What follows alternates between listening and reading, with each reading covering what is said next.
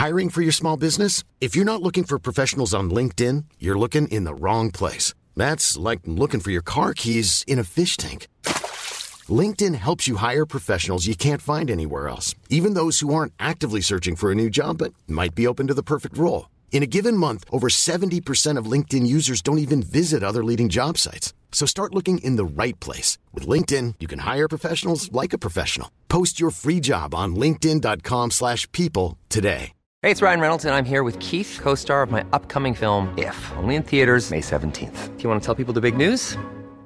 All right, I'll do it. Sign up now and you'll get unlimited for $15 a month in six months of Paramount Plus Essential Plan on us. Mintmobile.com slash switch. Upfront payment of $45 equivalent to $15 per month. Unlimited over 40 gigabytes per month. Face lower speeds. Videos at 480p. Active Mint customers by 531.24 get six months of Paramount Plus Essential Plan. Auto renews after six months. Offer ends May 31st, 2024. Separate Paramount Plus registration required. Terms and conditions apply if rated PG. Hey, Dave. Yeah, Randy. Since we founded Bombus, we've always said our socks, underwear, and T-shirts are super soft. Any new ideas? Maybe sublimely soft. Or disgustingly cozy. Wait, what? I got it. Bombus. Absurdly comfortable essentials for yourself And for those facing homelessness. because one purchased equals one donated. Wow, did we just write an ad? Yes. Bombas. Big comfort for everyone. Go to bombas.com slash ACAST and use code ACAST for 20% off your first purchase. Du lytter til en podcast fra TV2. Nu starter han bare med en kæmpe møgssag, øh, nok den største møgssag for regeringen indtil videre, som lander på hans bord, og som er rimelig svær at komme udenom, og rimelig svær at placere et andet sted, fordi det er altså bare ham, der har været afsender på nogle forkerte oplysninger til Folketinget. I dag vender Venstreformand Jakob Ellemann Jensen tilbage til ministerkontoret i Forsvarsministeriet efter et halvt år som sygemeldt med stress. Venstres Jakob Ellemann Jensen vender tilbage fra sin sygemelding 1. august. Det meddelte han i dag på Facebook. På skrivebordet ligger en møgssag klar til Ellemann. For i starten af juni afslørede mediet Altinget, at Jakob Ellemann kort før sygemeldingen muligvis vildledte Folketinget og brød loven, da et kontroversielt våbenkøb fra en israelsk producent blev presset igennem på få timer. Venstres sygemeldte formand er under mistanke for at have givet urigtige oplysninger til Folketinget i en sag om indkøb af israelske våbensystemer. Men hvad er op og ned i sagen, og udgør den en trussel mod Ellemanns ministerpost? Det er dato i dag. Mit navn er Joachim Claus Høj Bindslev.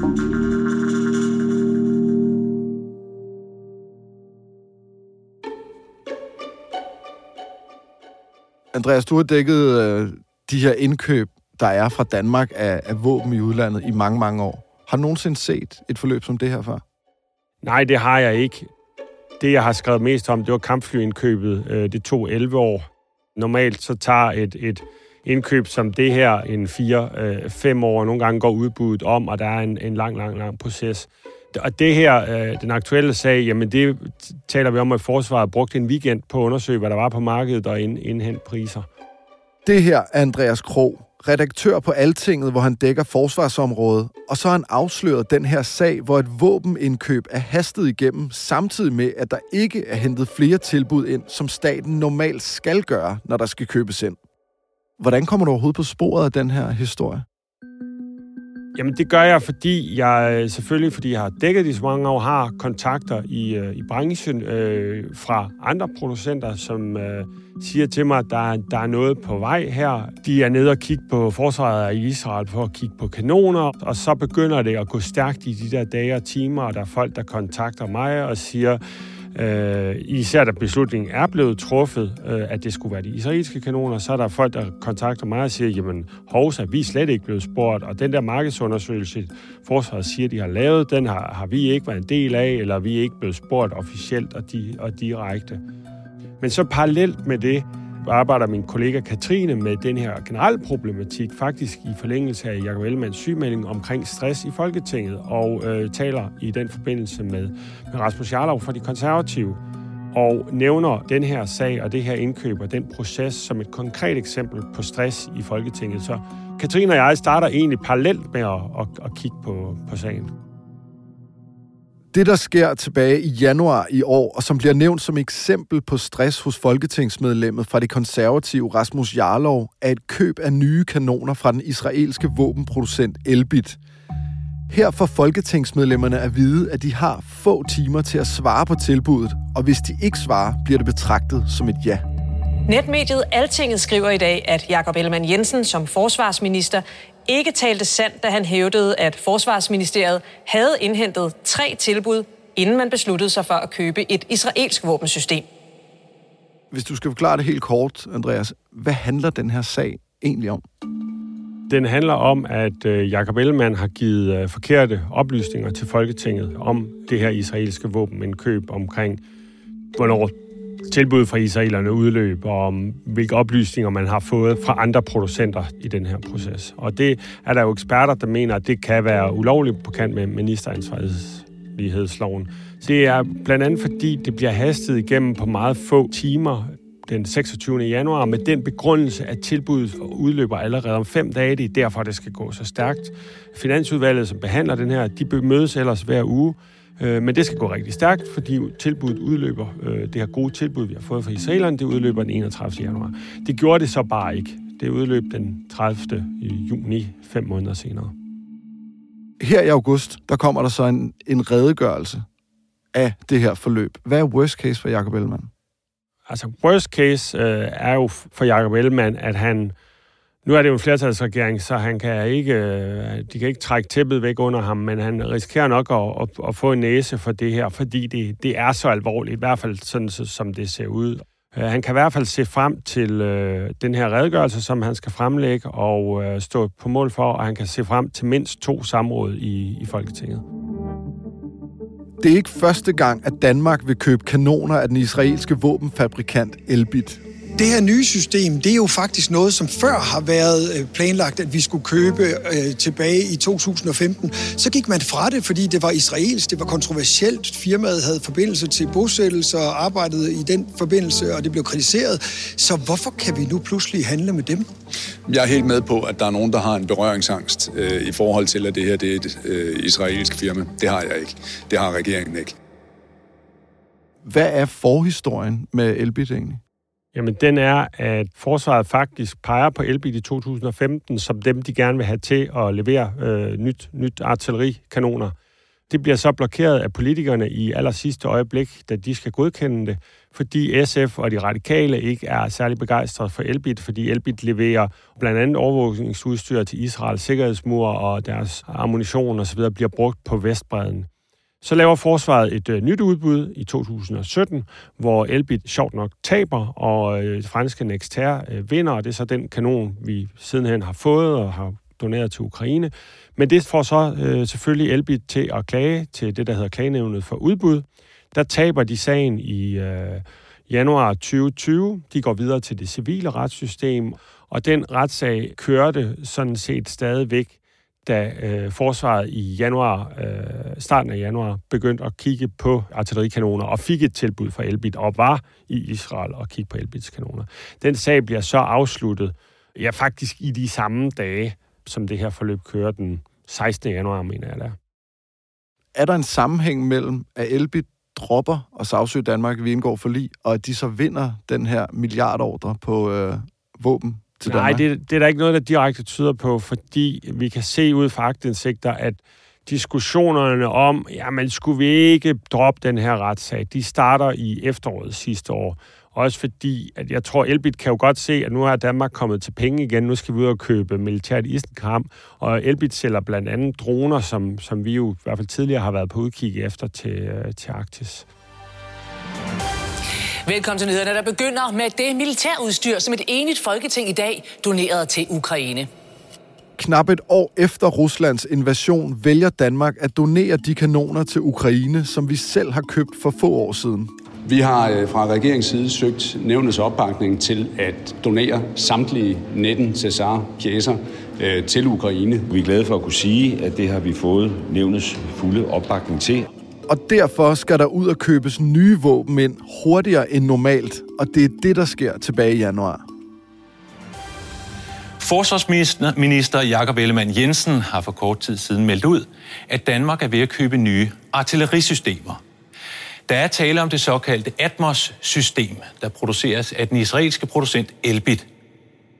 Du har fulgt det her i overvis, Andreas, når Danmark er ude i den store verden og købe våben, militært isenkram, fly, øh, skibe, alt muligt. Hvor ofte er Danmark egentlig øh, ude og handle?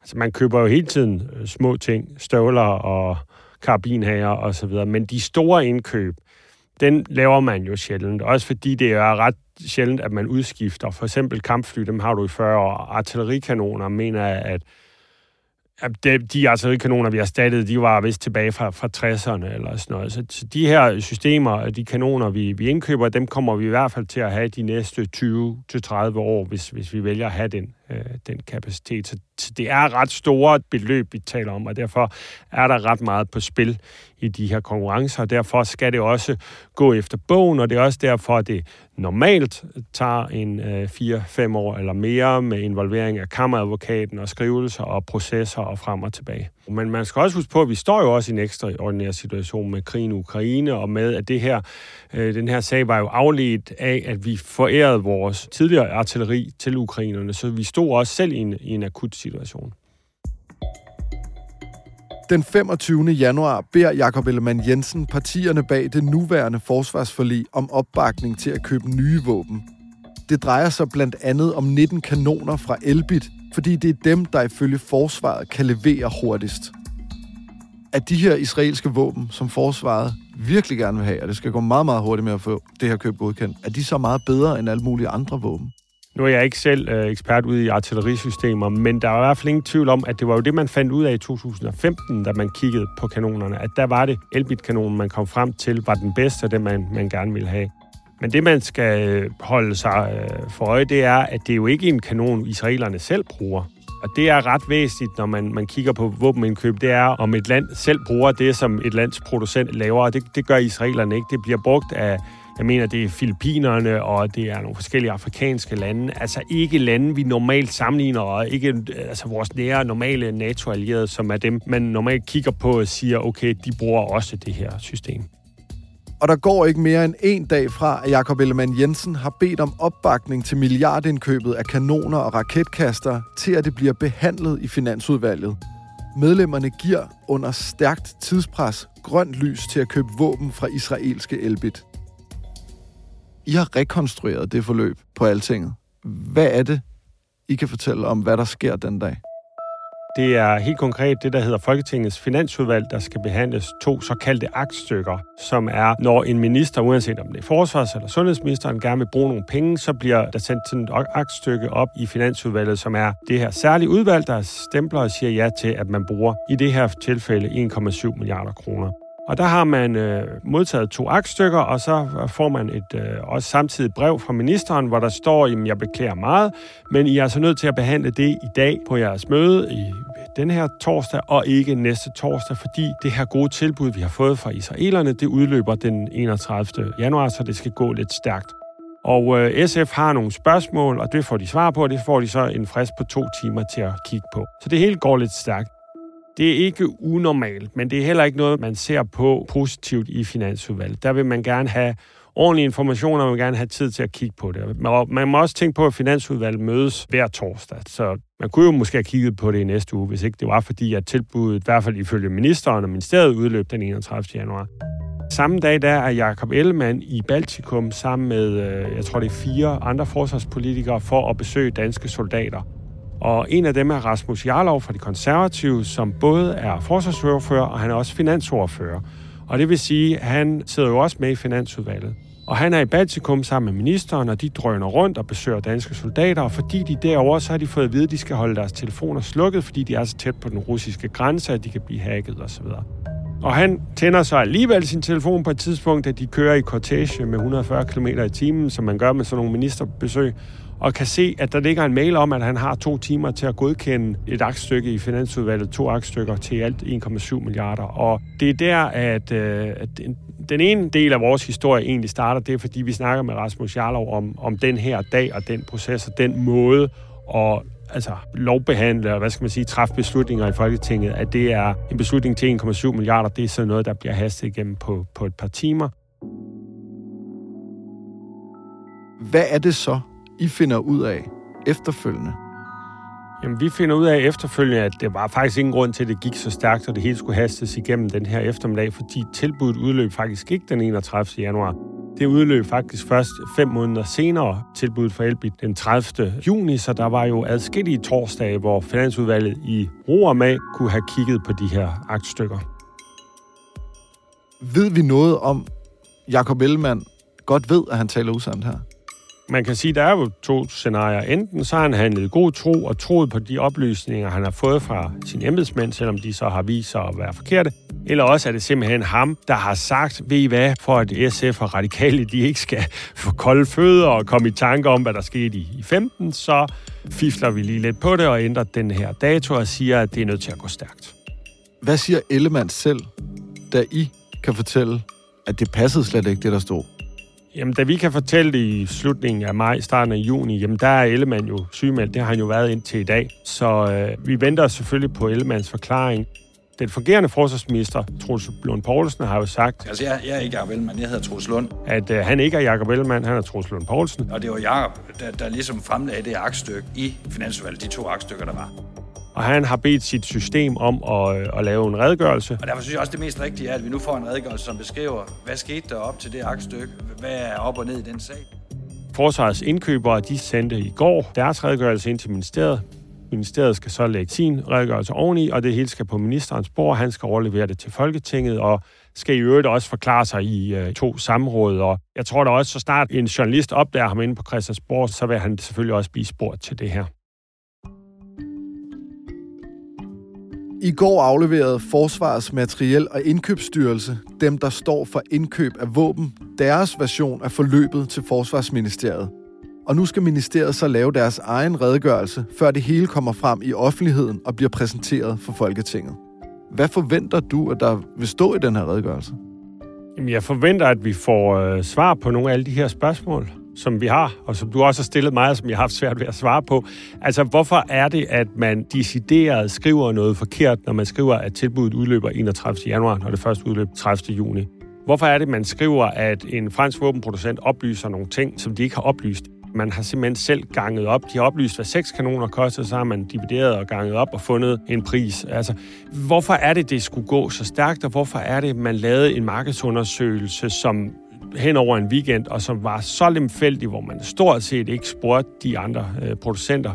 En dem spurgte man på et telefonopkald, og de to andre, der tog man udgangspunkt i nogle oplysninger, de havde givet i en helt anden sammenhæng adskillige måneder tidligere. Men Elbit fik som de eneste lov til at levere to 23 sider lange skriftlige tilbud.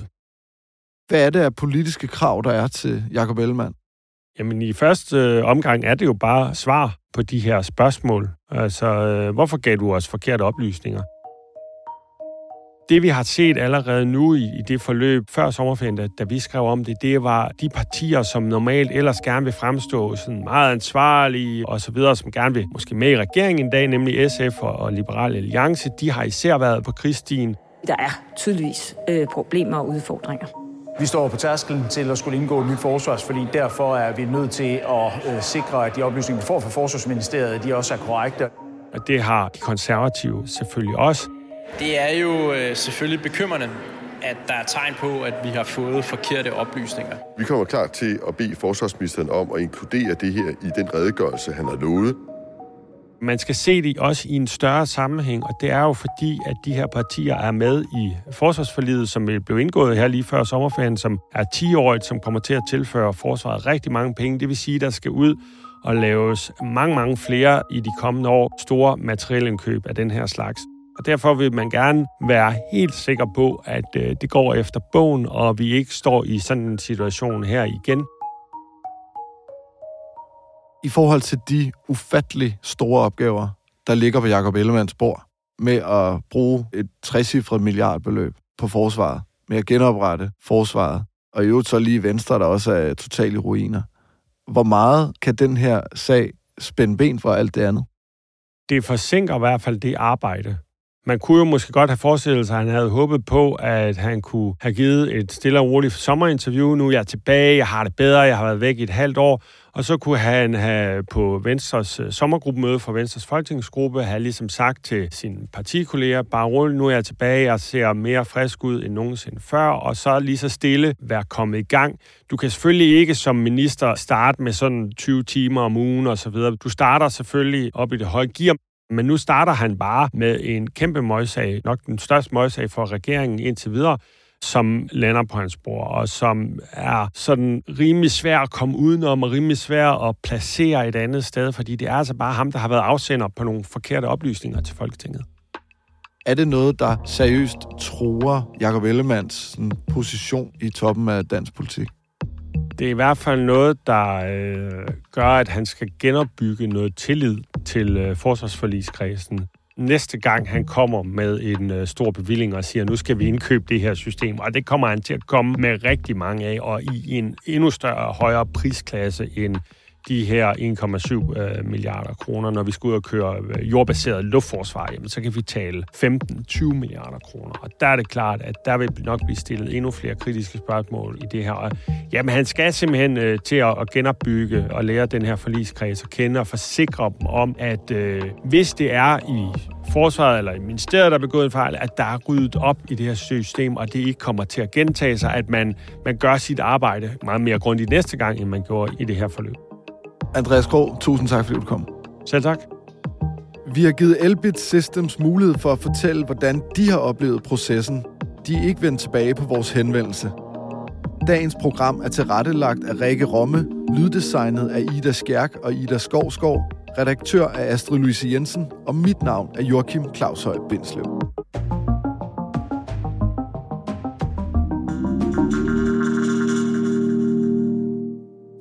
Lyttet til en podcast fra TV2.